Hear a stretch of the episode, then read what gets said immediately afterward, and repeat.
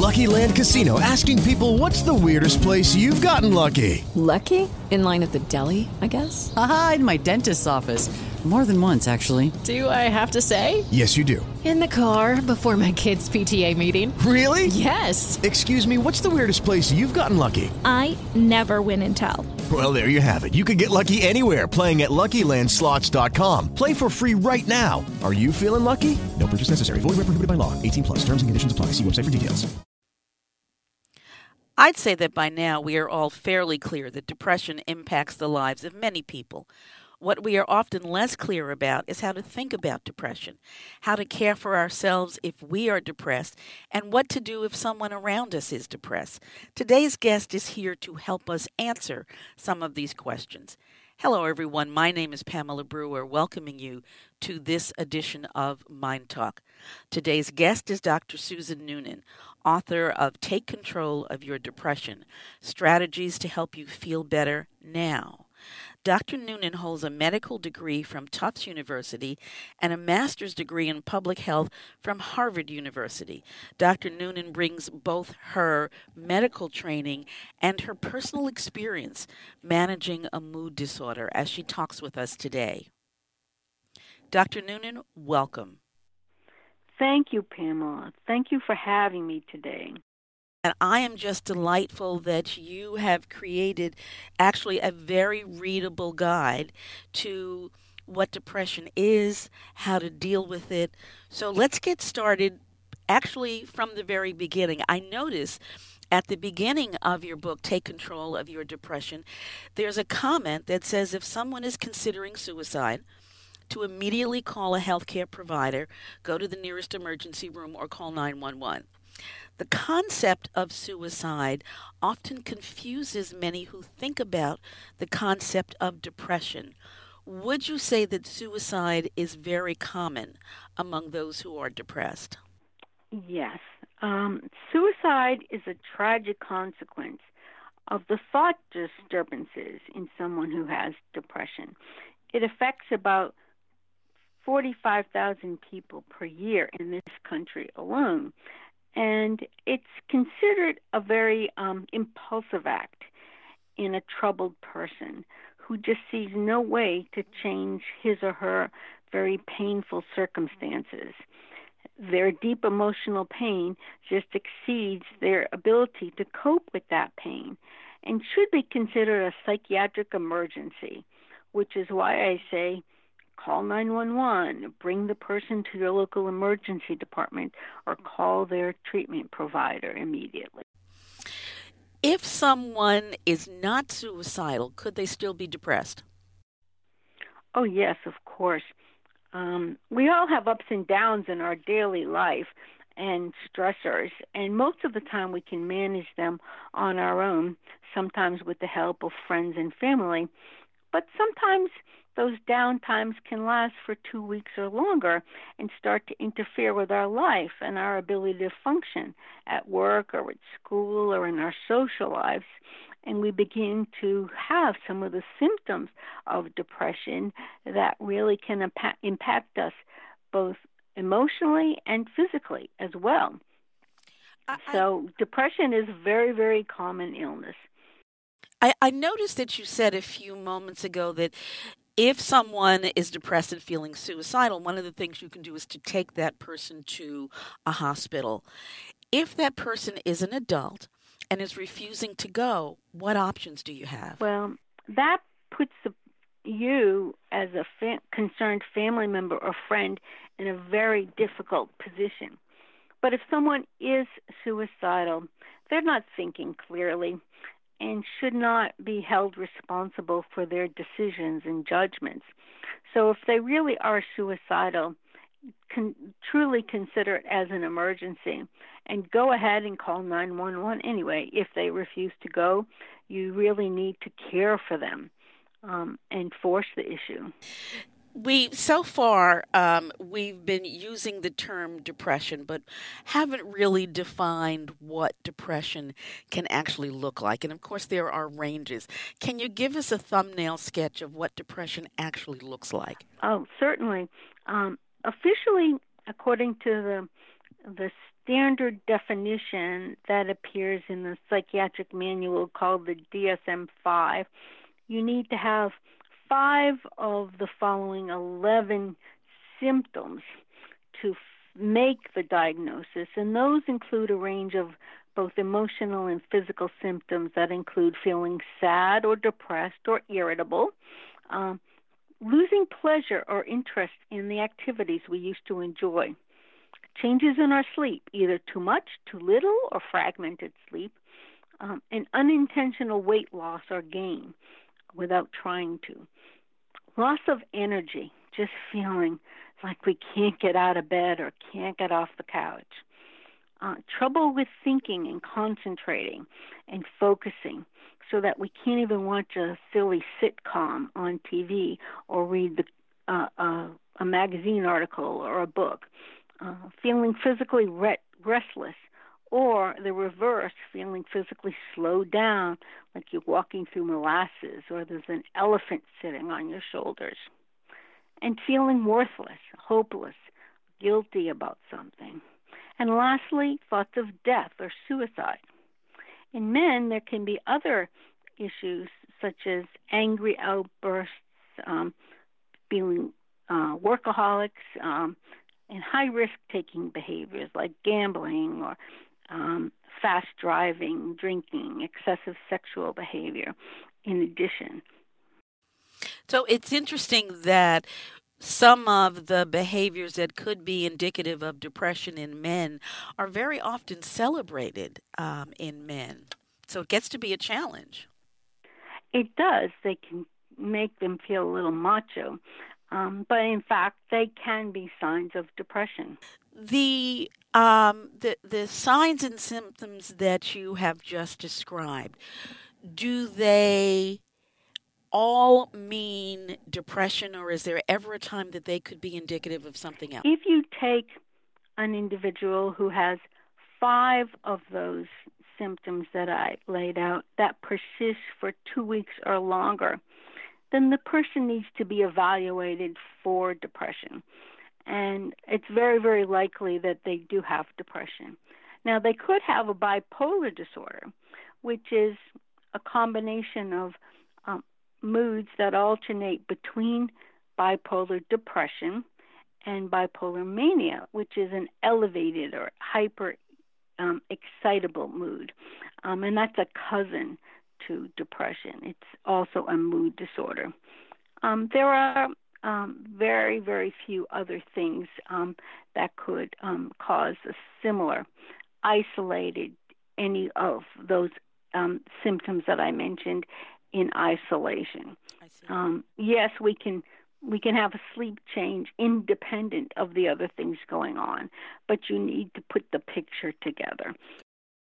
One of the things that actually surprised me a bit as I was uh-huh. looking at Take Control of Your Depression, and the subtitle is Strategies to Help You Feel Better Now. And you know, a lot of times with that kind of a subtitle, you expect to see a list of what you can do, what you can physically do right this minute to sort of start to feel better. You start off with talking about diet and you say that your diet is a basic part of your mental health routine. Explain that to us. Yes, well, there are um, a few things that you have control over yourself that do impact your mood and impact your depression. And diet is one of them.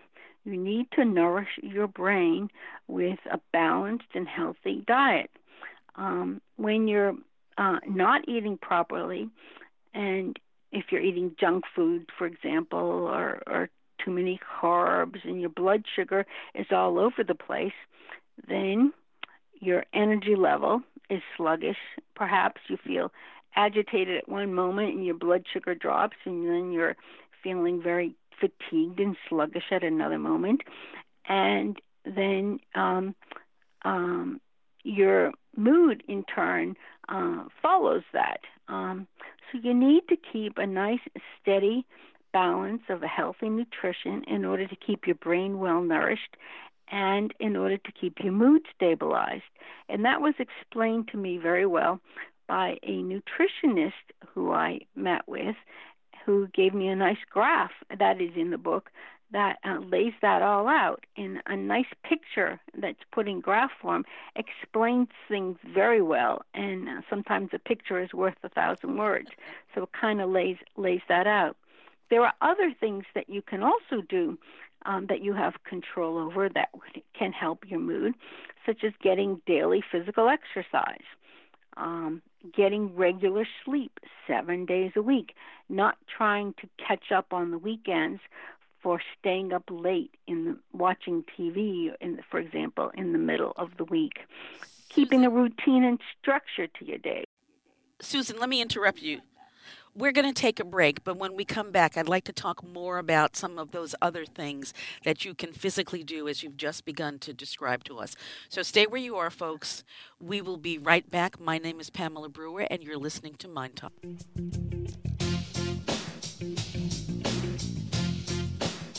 Mm-hmm.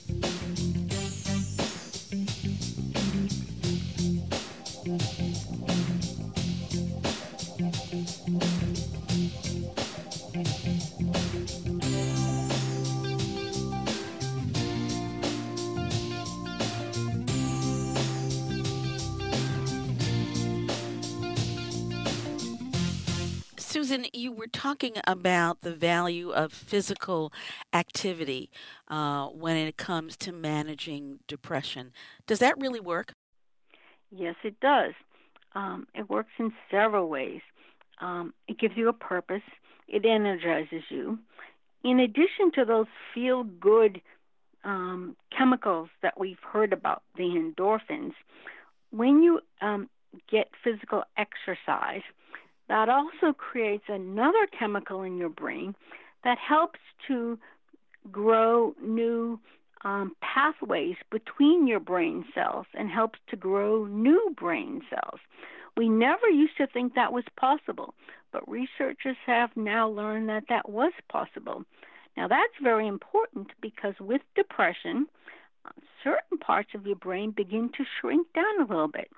So now we know one way to reverse that by getting out and going for a nice, um, vigorous walk around the block. Um, that will help you help yourself. That's pretty incredible in a lot of ways and certainly quite encouraging. Although, if someone is depressed, it may be hard for them to actually get themselves up and out of the, the home to take that walk around the block. Oh, it's very difficult to do. Yes, I agree with you wholeheartedly. It is difficult, but not impossible. Sometimes it's helpful to have a walking buddy, somebody who you can feel um, um, understands you and will accompany you on this walk around the block or whatever your activity of choice is. And one reason that's important is because you hold yourself accountable to that other person for showing up. You don't want to let the other person down. So you make a, a an agreement to go two or three times a week, meet that person at you know eight o'clock in the morning or you know two o'clock in the afternoon on those particular days, and then you actually do it. And I wholeheartedly believe in the phrase action precedes motivation. You don't have to wait until you feel like doing something to do it. Just do it. And eventually, over time, the motivation for doing it will follow. It will eventually come along. But at the beginning, you might not feel so motivated to do it. Just try to do it anyway. One of the things that I very much appreciated uh, about uh, take control of your depression is the various um, forms and tables and just sort of guidelines that you have that people can follow. Because certainly, as you know, a lot of times when you're depressed, it's really hard to take in dense reading. But if you've got something that's easily laid out, easy to do, and is right there in front of you, sometimes it's a little bit easier. Yes, that was by design. uh, when I was at my worst, I would try to pick up a book um, to learn more about it, and I had a really hard time myself with focus and concentration. And I would underline and I would highlight and I would take notes, and it still wouldn't stick with me. So I thought, well, I have to write a book that will help with that problem because if I had that problem, certainly other people did too. And so um, that was the goal of writing the book to try and make it um, such that it would be usable for somebody. And the purpose of those worksheets and and and tables and uh, forms would be to help reinforce the messages that are in the book. Susan, you know, eh, we certainly know that there are many myths about depression, and one of them has long been that if you are depressed, that you in fact have some personal failing. Um, that there is something missing within you, and that you're really just not going to accomplish much. You're not going to do much. Um, but as we talk to you today, you heard me describe a tiny bit of your bio earlier Tufts University, Harvard University, a medical practice. That seems to be inconsistent. The ability to do that seems to be inconsistent with some of the myths that people carry with them about the fact and the experience of depression. Yes, you're right in calling them myths. Myths are based upon lack of understanding that people are not educated about the illness. The illness is a biologically based illness. It is not a, a personal failure or a character flaw. It's based on a combination of a genetic predisposition in combination with a stressor in your life. That could be a positive or negative event. And you need the perfect storm, the combination of the two of those things coming together to then create an episode of depression. It is not a character flaw or a personal failure. It can happen to just about anybody at any level um, across the board. It does not discriminate in that regard. No, it does not. I've met many, many people along the way uh, of, you know, um, all walks of life, and it does not discriminate. One of the things that certainly I've often heard, and I imagine you have as well, is when someone comes in for an evaluation, and evaluation, if they're really lucky, um, it's uh, 45, 50 minutes long. Often it's less than that. And they walk out with a diagnosis of depression and potentially uh, a, a script for medication. And for many folks, the sort of the very understandable response is wait a minute, I've been dealing with this for X number of months, days, years. I just talked to this complete stranger for a half hour and all of a sudden I'm depressed. How is it possible? That's a good question. Um, if you're speaking to somebody who is trained to recognize the clinical signs and symptoms, they may be cued into asking you a certain set of questions and may be cued into looking for some physical signs. But that's a very short period of time um, to make the diagnosis. Um, and so, you know, I would question that length of um, time, which is a very short period of time to then um, make such an important diagnosis. Um, be that as it may, in this society and with our healthcare system, sometimes that's all the um, healthcare provider has to to go on to at least make an initial working diagnosis and then follow up in another month's time or so to see if whatever recommendations he or she made has been effective.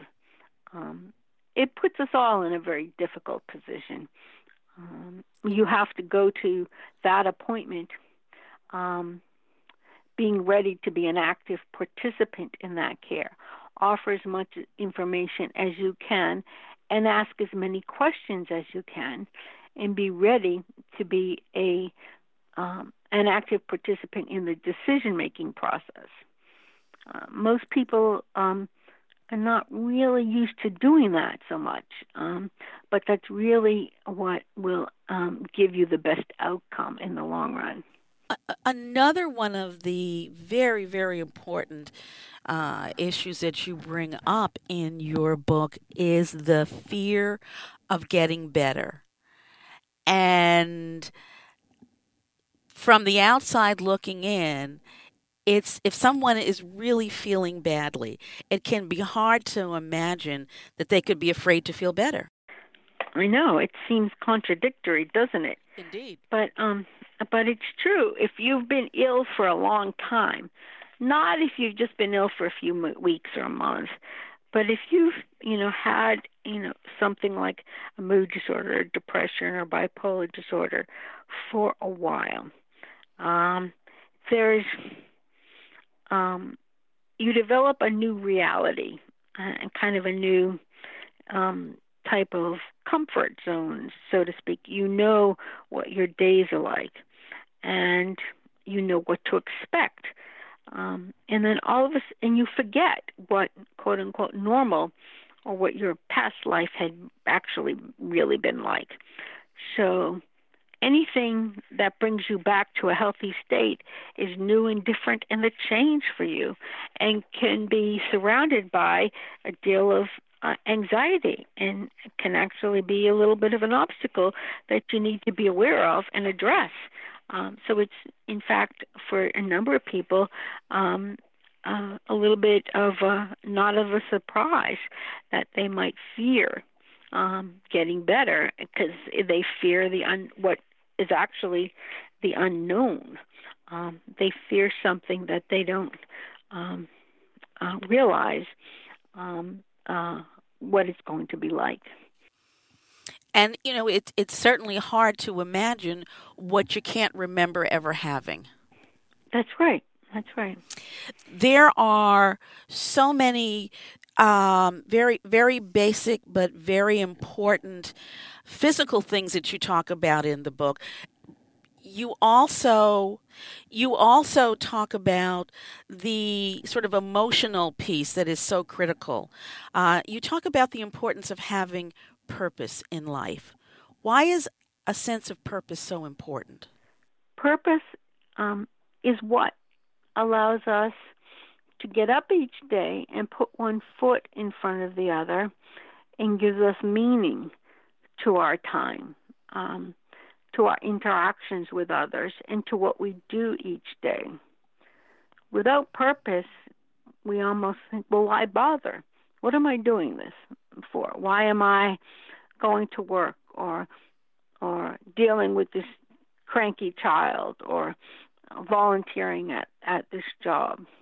Um, without understanding, having a sense of understanding. You don't have to have a full understanding, but a sense of understanding of why we are actually doing something. Does it bring us some contentment or pleasure or sense of satisfaction to be doing whatever it is that we're actually doing?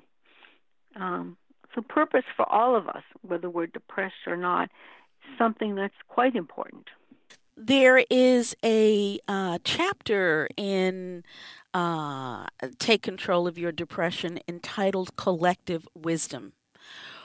We're going to take a break now, but when we come back, I'd just like to share a couple of those pieces and then see if you can tell us how we can get more information about what you're doing and how to be in touch and all of that. So we'll be back in just a moment, folks. Stay where you are.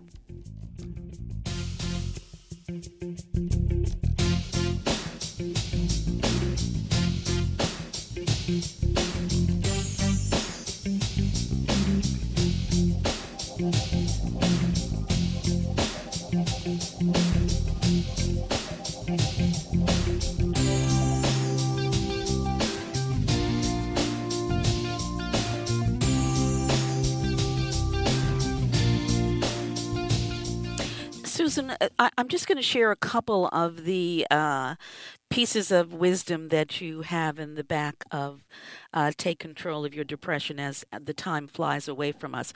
One of them is a quote practice consciously endorsing yourself. that's probably something you can even write down and put on your mirror or carry in your purse or pocket just to remind yourself of. Mm, yes. A psychologist had reminded me of that. And I actually did have a little notebook where I had these things written down in it. Um, we're very good at negative self talk. So, um, and finding, you know, critical things to say about ourselves, like, oh, I'm no good, I'm a loser, blah, blah, blah. So that's pretty um, inaccurate, but pretty universal. And it's not healthy. So, um, to just say, I'm pretty good at, and, you know, just fill in the blank, um, um, is, um, is, is probably a pretty healthy thing to do. One more that I would like to share, um, which I thought was so incredibly powerful. Uh, courage doesn't always soar. Sometimes courage is the quiet voice at the end of the day saying, I will try again tomorrow. What a wonderful, powerful comment. Yeah, I found that on a greeting card, I think. Um, I know. It was just it was just spoke volumes to me. Um, it, you need a lot of courage to face the kind of illness that depression is. Um, many of us just go around in complete silence and don't speak of it to anyone. Um, maybe the, to our closest friends or our family, and just quietly struggle. Um, but to just try try again the next day and try again the next day takes a lot of effort. Um, takes a lot of effort to get out of bed, to take a shower and brush your teeth, um, to just face another day, even if you think that day is going to feel dark and full of despair. Um, when you're willing to give it a try, um, that takes a lot of courage. Susan, tell us how you how we can learn more about what you're doing and learn more about take control of your depression strategies to help you feel better now. I have a website which is susannoonanmd.com and people can write into me on that website where I have post my blogs and I also blog on Psychology Today, and I'd love to hear from from people to see what they're thinking about and what their questions are. So that's the best way to get in touch with me, and to for them to see what's um, what I'm up to. Sounds great. I would imagine you'll be getting uh, a fair number of questions. Depression is something that, as as we've been saying, and we certainly know, can be so pervasive, uh, and folks often don't feel as though anyone else understands. You clearly do. Thank you so much, Dr. Susan J. Noonan, for joining us today on Mind Talk. Thank you, Pamela. This was great.